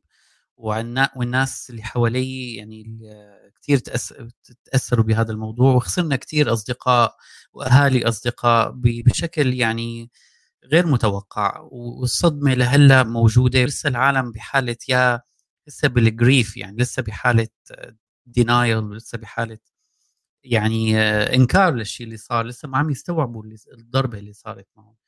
فبتمنى إنه إذا بتقلي 2021 شو ممكن ساوي إنه قدر ساعد العالم على مستوى ال هذا المستوى. يعني أنا طول عمري بشتغل بال career coaching هلأ just يعني هلأ صرت أتجه لموضوع ال well-being وال mental health والصحة النفسية لأنه عم شوفها إنه هي needed هلأ. وإذا أنا هدفي من ال coaching بالأساس مو إني اصير coach هدفي إني ساعد العالم فهلأ العالم بدها مساعدة بهذا الوقت يعني بهذا الموضوع. وكمان موضوع ال career أكيد لا يعني مهم كمان. فإن شاء الله إن شاء الله نقول 2021 كانت سنة تحول بالنسبة لنا على المستوى المهني وعلى المستوى الصحي وعلى المستوى الاقتصادي وعلى مستوى المجتمعات اللي نحن بنتعامل معها لأنه فعلا فعلا سنة 2020 كانت قاسية على الجميع. يعني أحد الجمل اللي سمعتها السنة إنه 2020 آه نزلت ال well-being تبع المجتمعات أو التكامل أو الصحه يعني شو ال well-being التكامل أنا بسميها السعادة على المستوى المتكاملة نزلتها أقل شيء 40% على كل المجتمعات على كل العالم. فما بالك المجتمعات اللي هي أكثر قدرة أكثر أكثر يعني تعرض ممكن تأثر بهيك مشكلة. مثل المجتمعات اللي ما عندها access على ال basic resources على على على الحاجات الأساسية. فهي هون كمان مشكلة يعني طيب يمكن ناخذ سؤال كمان ولا شو لسه؟ يمكن فادي لازم يسألنا آخر سؤال هلأ. طيب. ما على 2021 2021 هلأ هو سؤالي آه شو ال... يعني إذا بدنا ننص يعني مو مش ننصح المهارة خلينا نقول أو ال... شيء ممكن واحد يتعلمه أو حابين تتعلموه يعني شيء جديد يعني ما حدا ما تعلمه من قبل. إذا حاطين شيء ببالكم طبعا. شغلة شغلة جديدة. هلا أنا دغري يعني كونه إياد ببداية لقائنا اليوم ذكر شغلة عن اسمها إدارة المشاعر والعواطف والأفكار هي أنا قصص بعاني منها آه، لأنه بتأثر علي صحيا أحيانا فبدي اتعلم هي المهارة. وأتمنى أيضا تعلم مهارة القراءة السريعة. آه حلو. رائع. أنا بالنسبة لي آه إدارة شو بسموها؟ انفستمنت يعني إدارة الاستثمارات في الشركات يعني كيف إنك تصير مستثمر آه. بشركات؟ مدور على شركات أستثمر فيهم. سوف اي أنه إذا حواليكم حدا خبروني. يعني ولو لا آه، يعني هذا موضوع كثير مهم. آه، يعني كيف إنك أنت فعلا تستثمر بشركات ال pre-seed هدول بسموها ال angel investment وهدول القصص كثير مهمة. آه، المجتمعات العربية عم تتجه بهذا الاتجاه هذا قولا واحدا. فكيف كيف صفات ال entrepreneur الرائد الأعمال الصح وال team اللي عم تبني وال... وال... مو بس الفكرة. يعني مثل ما أنتم كلكم تعرفوا موضوع الفكرة مو الإبداع مو بالفكرة. الإبداع بال... بالشخص وال... والالتزام تبع تجاه تطبيق الفكرة. فهون هون بقى يعني أنا عم 2021 بالنسبة لي كيف إنك فعلا تنجح بزنس؟ هي كثير مهم حلو والله افكار أفكار حلوة. أه في اثنيناتكم إذا بدكم بعمل لكم جلسة وراء الكواليس عندي. سابقكم بهالشغلتين.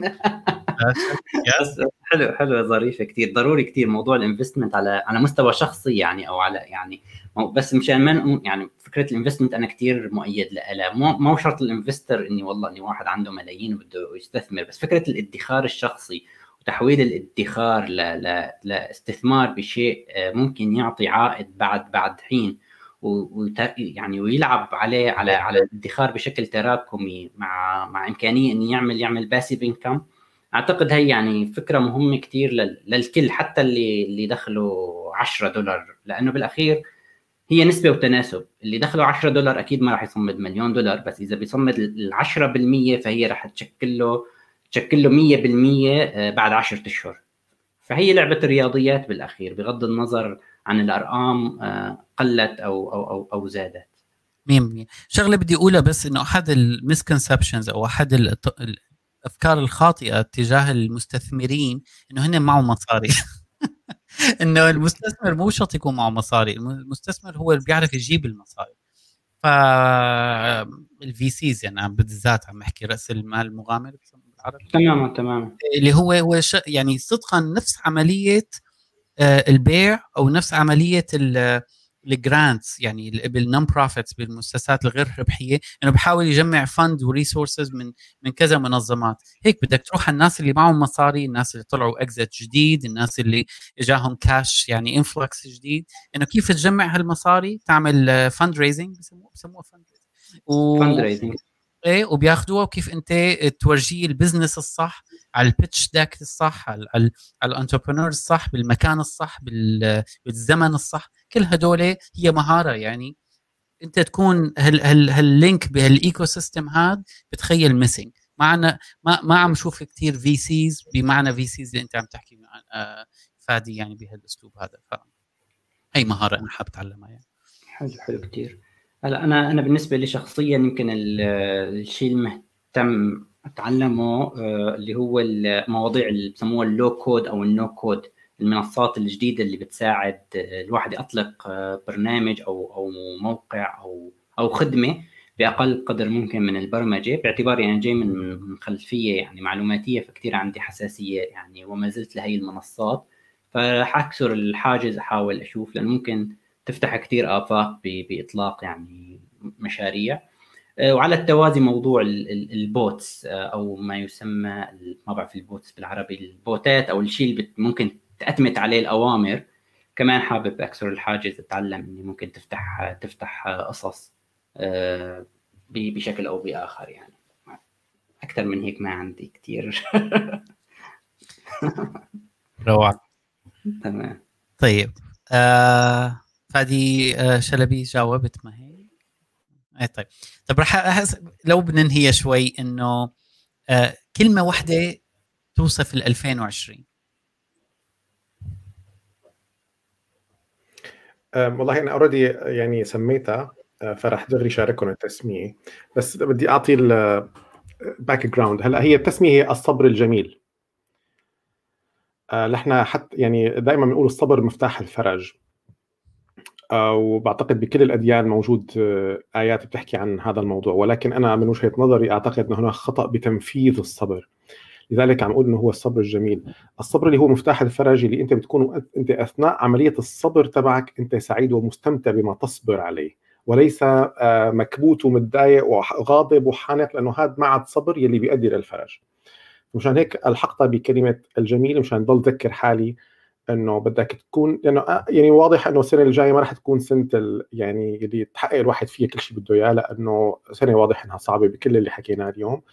فأنا معتبرها إنه عنوانها هو الصبر الجميل إني أنا مثل ما صار معي بقصة الكورونا إنه وقت أنا عملت السويتش عندي صرت عايش الحالة ولكن بصبر جميل إنه أنا صابر على الحالة ومستمتع فيها وعم بتعلم منها وعيشها بكل رضا وتسليم. يعني active patience active enjoyable مو passive state يعني بالهي كثير حلو كثير حلو. آه طيب فادي عمروش أنا يعني مثل مثل غيره. مثل مثل. to be honest هي مو كلمة واحدة وكمان آه، بس ماشي الحال. بس يا هذا بدك كلمة واحدة تنذكر ما تنعاد.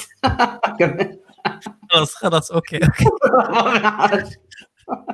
طيب طيب رح طيب معلش أنا أنا يعني بس بدي هي ننهيها على positive note آه كلمة واحدة توصف 2021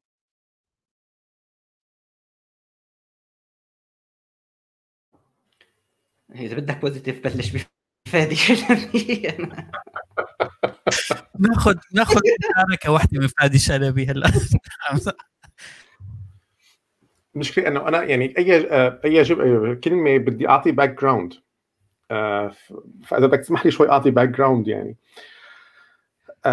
هلأ أنا بدي أقول هي واقعية آه، ولكن شو بقصد بالواقعية؟ يعني آه، لأن الواقعية أنا بشوفها إيجابية أو بشوفها حتى تفاؤلية لأنه الواقع آه، هو هو ما يقع.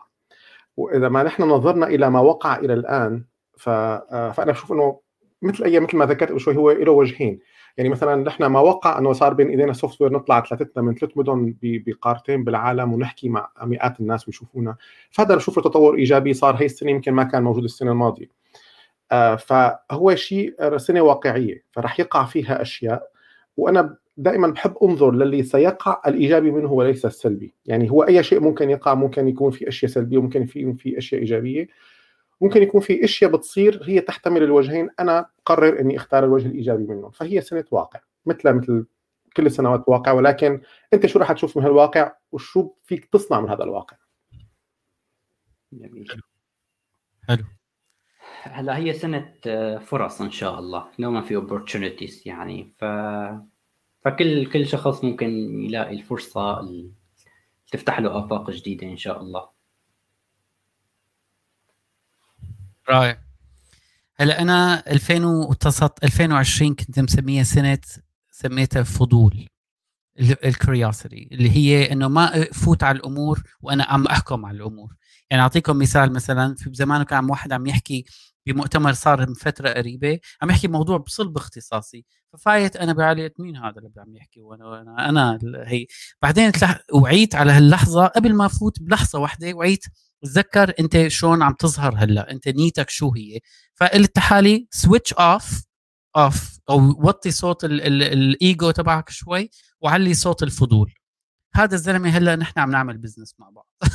ف كثير كثير حلو إنك تفوت بأمور بعالية الفضولي 2021 بالنسبة لي آه أنا سميتها ال AI بس مو AI يعني ال artificial intelligence أنا سميتها ال action items إحنا اختصار هون بسميها إيه، شو ال AI تبعونك؟ يعني ال action items أنا دائما على هلأ action oriented إذا بفكر بشغلة فورا على الاكشن خلي عندك bias for action كل ما work more بتصير worry less فأنا علاج الفاكسين تبعي هو هو هو الشغل بصراحة. ونكون واعي لهذا الموضوع. أنا بتخيل آه، كان من أجمل اللقاءات وأنا حبيت إنهي السنة مع أجمل العالم وأجمل حكي آه شكرا لكم وأي كلمة أخيرة حابين ننهي اللقاء فيها تسلم تسلم إياد على المبادرة وكثير سعيد بهي الدردشة وهيك ومنعيدها وفعلا يعني التقنية ممكن تفتح كثير آفاق. لنا وللجميع يعني هيك نجرب أشياء جديدة و... وإن شاء الله هيك بتكون سنه خير على الجميع وصحة وعافية للكل. وأنا بتشكرك إياد كانت مبادرة لطيفة. ما لنا متعودين يعني إنت امبارح عنا كان ليل وقت خبرتنا إنه شو رأيكم نعمل هيك. بس بعتقد إنه يعني كانت فكرة جميلة وبدي اختم إني أتمنى لكل الناس يعني سنة خير إن شاء الله وإنه يحافظوا على قوتهم وقوة الإرادة ويتعلموا التعلم التعلم التعلم هو المفتاح الأساسي. وإن شاء الله كل عام وأنتم بألف خير يا رب. أنتم بألف خير. تضلوا بخير يا رب. باي مع السلامة.